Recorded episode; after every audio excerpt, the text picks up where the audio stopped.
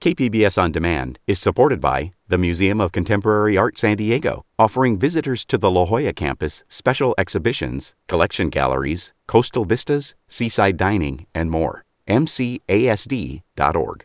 You're listening to KPBS Midday Edition. I'm Maureen Cavanaugh. Mother's Day is just around the corner, and our midday movie critics thought it would be fun to suggest some films themed to the holiday, but of course, with a twist. So instead of sentimental favorites like I Remember Mama or Little Women, we have some less conventional picks that reveal a diverse range of moms. So joining me today with a lineup of Mother's Day movies are KPBS cinema junkie Beth Accomando. Hi, Beth. Hi, Maureen. KPBS On Demand is supported by Under the Sun Foundation, presenting the Candlewood Arts Festival in Borrego Springs featuring temporary public art projects that engage community and place. March 23rd. More at candlewoodartsfestival.org. And movie Moviewalla's Yazdi Pithavala. Yazdi, welcome. Hello, Maureen. So, Beth, when the idea of Mother's Day movies came up, one film immediately jumped to mind for you, but I'm not sure it would be everyone's go to pick. Would you like to explain? Well, certainly. So when you say Mother's Day, I say psycho. So Mrs. Bates to me is simply one of the most memorable mothers of all time. I mean, her presence hangs over the film even if we don't see her. We feel her watching over everything from the creepy house on the hill, and Norman talks about her with this like great intensity. The film is from 1960 and has been discussed in great detail, so I don't think it's really a spoiler for me to say that Mrs. Bates turns out to be the double twist of this film. So, first, she's the killer in the infamous shower scene and others. And then we discover that she's actually been dead for years and has taken over her son Norman, and it's Norman as his mom who commits the murders. I want to play a little bit of my favorite scene, and this is the final scene from Alfred Hitchcock's masterpiece. And we see Norman Bates, played by Anthony Perkins, sitting in the police station, and then we hear his mother's voice in a voiceover at the end. It's sad when a mother has to speak the words that condemn her own son, but I couldn't allow them to believe that I would commit murder. They'll put him away now, as I should have years ago. He was always bad. And in the end, he intended to tell them I killed those girls and that man. As if I could do anything except just sit and stare, like one of his stuffed birds. Well, they know I can't even move a finger, and I won't. I'll just sit here and be quiet, just in case they do suspect me. That is a mother whose presence is felt throughout the entire movie. Okay, well, I think I've got a mother son duo to actually rival Psycho. It's James Cagney and Margaret Wycherly in White Heat. That mother and son are the center of a ruthless gang of criminals. Ma Jarrett would do anything for her boy Cody, and James Cagney's Cody almost goes mad when she dies. In this clip, Mom has just nursed Cody through one of his killer headaches. It's going? Yeah. Are you sure? Yeah. It's like having a. It's like having a red hot buzzsaw inside my head.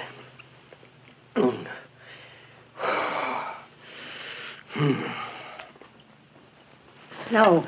No, not yet, son. Hmm? Don't let them see you like that. Might give some of them ideas. Hmm. Always thinking about your Cody, aren't you? That's right. So, what do you think? Does that give Psycho a, a run for the money? It does give Psycho a run for the money, but I will say Mrs. Bates gets to exert her influence not only during her lifetime, but after. So I give her an extra point for that. No, Maureen, and, and your book actually reminds me of another memorable mother, which is uh, Angela Lansbury in The Manchurian Candidate. Yes. Also a mother who, who really, in every way, reigns over her son. But your first pick, Yazdi, is in the horror genre. You turn to a more genuinely protective mother figure than poor Mrs. Bates, one that you call the Mama Bear. Yeah, I really love movies where motherhood is played in terms of the mother trying to protect their children. And I can think of no better example of that than Sigourney Weaver across the Alien series, but particularly in Aliens, the James Cameron directed film. And James Cameron, of course, is famous for many mother figures, including Linda Hamilton in uh, Terminator 2, also a memorable mother.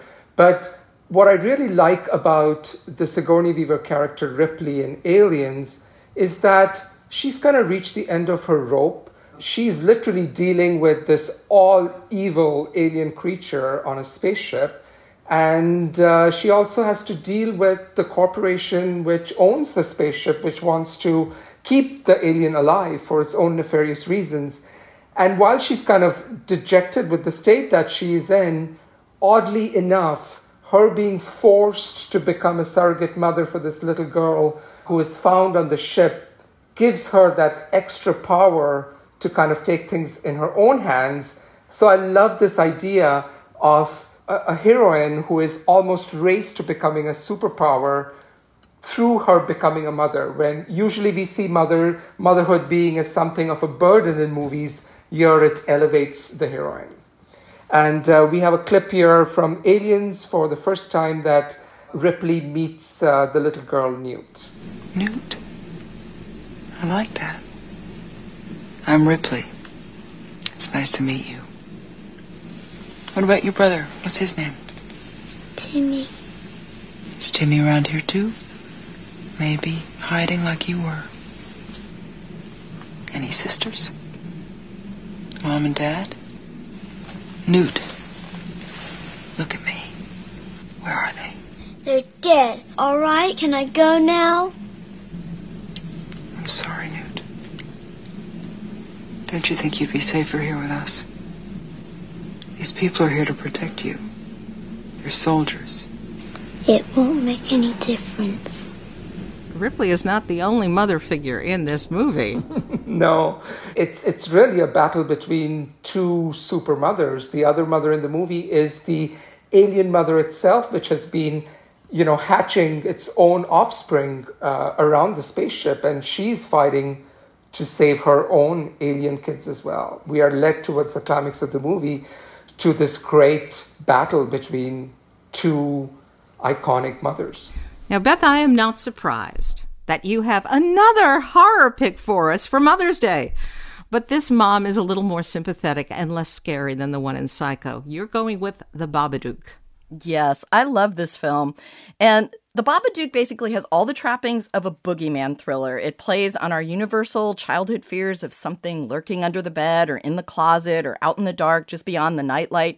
But writer director Jennifer Kent turns this horror formula into something much creepier and emotionally more disturbing because what her film is really about is what I see as a damaged bond between a mother and her son. So we have young Samuel, who bluntly says that his dad got killed in a car driving his mom, Amelia, to the hospital to have him. And so this death hangs over Amelia, who wants to try and deal with it, but it's this deep down, like grief and loss that she doesn't know how to cope with. And so to me, the core of the horror in this film is what if you're a mom who doesn't feel like you can love your own son. I give credit to this film. They do not hold back on making Samuel a kid that can test even a saintly mother's patience. So here's an example. This is Samuel in the car having a fit while his mom is trying to drive.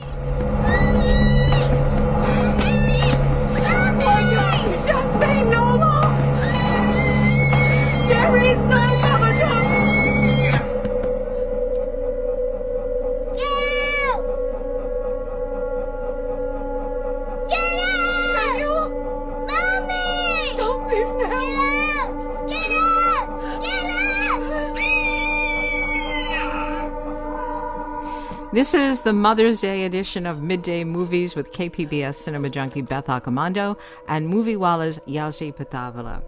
Now, Yazdi, your next pick is not horror film. It's uh, it's on a similar theme, though, in the sense of a mother who's feeling overwhelmed, and that is Charlize Theron in Tully. Yeah, I really like this movie. You know, we are so used to being mothers portrayed a particular way. They're either portrayed as heroic or they're portrayed as somebody who sacrifices everything for their children, rightly so. It's very rarely in cinema that we see characters acknowledge how utterly overwhelming and you know downright paralyzing it can be when you are in the thick of the hardest parts of motherhood and tully plays this so well in kind of letting us realize how the central character who has to deal with a child who has special needs is so consumed by it that she pretty much loses herself and loses her grip on reality. And uh, here is a clip from the movie where, as a mother, she's already at odds, completely overwhelmed, and she's uh, brought into the school to meet with the educator who tells her that uh, her son is perhaps not welcome at the school anymore. There are places that are better suited to kids like Jonah. What does that mean? Kids like Jonah. Well, he's quirky and he, oh he needs God. a. What is this quirky thing everybody keeps saying? It's so stupid. What does it even mean? Do I have a kid? F***ing ukulele. Just say what you mean. You think Jonah is retarded? No. Yes, and he's ruining it for everybody in his class who's reading like the Iliad or whatever they read. I'm sorry about my retarded son, Lori. Oh, I'm sorry, quirky.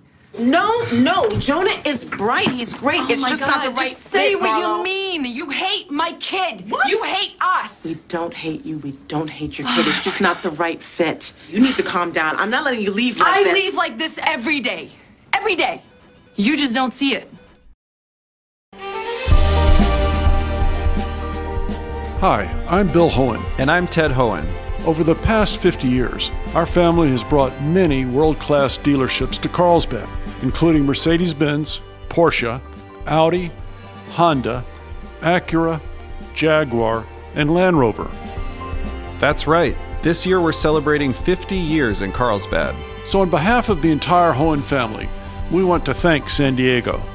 Throughout the years, we've taken tremendous pride in meeting and even exceeding our customers' automotive needs. We value the relationships with our clients and look forward to serving you for years to come.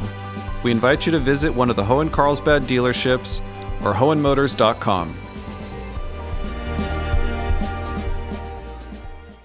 So, Beth, that's not a horror film, but it is a pretty scary scene. Oh, I think that deals with what we might call real world horrors, which is dealing with motherhood sometimes is really challenging. And in this film, it deals with the idea of postpartum depression. And on top of that, how do you cope when you're barely getting any sleep with a newborn and also another child who is difficult?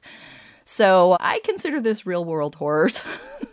Okay, so Yazdi, for your final pick, you're going with an empathetic mom. And you actually get two moms, one played by Annette Bening and then another played by Julianne Moore as her partner in The Kids Are All Right. Yeah, so I really am a great fan of The Kids Are All Right, mostly because I think it presents motherhood as something which is messy and something that is just how you deal with life on a day by day basis. And what we have here is a wonderful story about a same sex couple, and they have grown kids, and their grown kids decide that they want to reach out to their biological father. And so you see both of the moms struggle as their own relationship is threatened. They make horrible mistakes, they distrust each other, but at the end of the day, it is really being mothers to their to their grown kids which brings them back together. And i think the closing scenes of that movie are some of the best and, and very quietly and almost wordlessly depicting you know what your responsibility is ultimately as being a mother. And i and i love that movie for that. And here is a great scene from the movie where the two mothers completely unsettled by what's playing out in their lives try to be sympathetic to their son your mom and I sense that there's some other stuff going on in your life. We just want to be let in. What do you mean?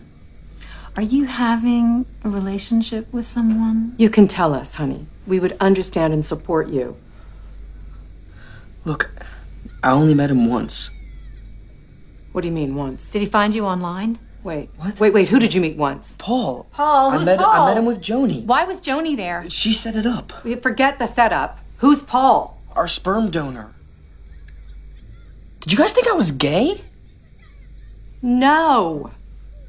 No way. Okay, so now we go from real problems mothers face to something way over the top. a real mom, a very famous one, delivers an over the top melodrama, Miss Joan Crawford. yes. So, Mommy Dearest is great because we kind of get two levels of mom in this. It's based on the real life of actress Joan Crawford. So on the screen, she gave us some bonkers moms from the self sacrificing mother in Mildred Pierce to the murderous one in Strait-Jacket. But in real life, her adopted daughter, Christina Crawford, claimed that Joan was a sadistic mother. So Mommy Dearest serves up high camp melodrama. And I do not know where the actual truth lies, but for this discussion, who cares? The film is famous for adding to our pop culture lexicon no wire hangers. so I want to play that scene. And just visualize this. It's Faye Dunaway as Joan Crawford. She looks monstrous in this facial cream with her huge arched eyebrows.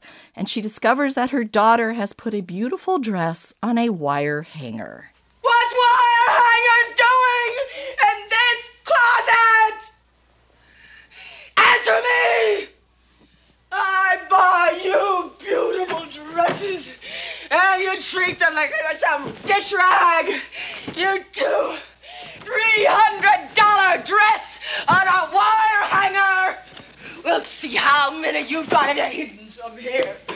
We'll see. We'll see. Get out of that bed list. All of this is coming out. Out. Please. Out. Oh, Out. Out. We're gonna see how many wire hangers you've got in your closet. Okay, there may be other moms who merit mention here, but I give Dunaway and Mommy Dearest the top spot for the over the top, in your face, best anti Mother's Day mom ever. well, that was an eclectic, some might say crazy collection of Mother's Day films. I want to thank my guests, KPBS Cinema Junkie Beth Accomando and Moviewallas Yazdi Pithavala. I want to wish you a happy Mother's Day. I want to wish your mothers a happy Mother's Day. And I hope you have a, a lovely weekend. Thank you for being here. Thank you very much. Thank you, Maureen. Hi, I'm Bill Hoehn. And I'm Ted Hoehn. Over the past 50 years, our family has brought many world class dealerships to Carlsbad, including Mercedes Benz, Porsche, Audi, Honda, Acura, Jaguar, and Land Rover. That's right. This year we're celebrating 50 years in Carlsbad. So, on behalf of the entire Hoehn family, we want to thank San Diego. Throughout the years, we've taken tremendous pride in meeting and even exceeding our customers' automotive needs. We value the relationships with our clients and look forward to serving you for years to come. We invite you to visit one of the Hoehn Carlsbad dealerships or Hoehnmotors.com.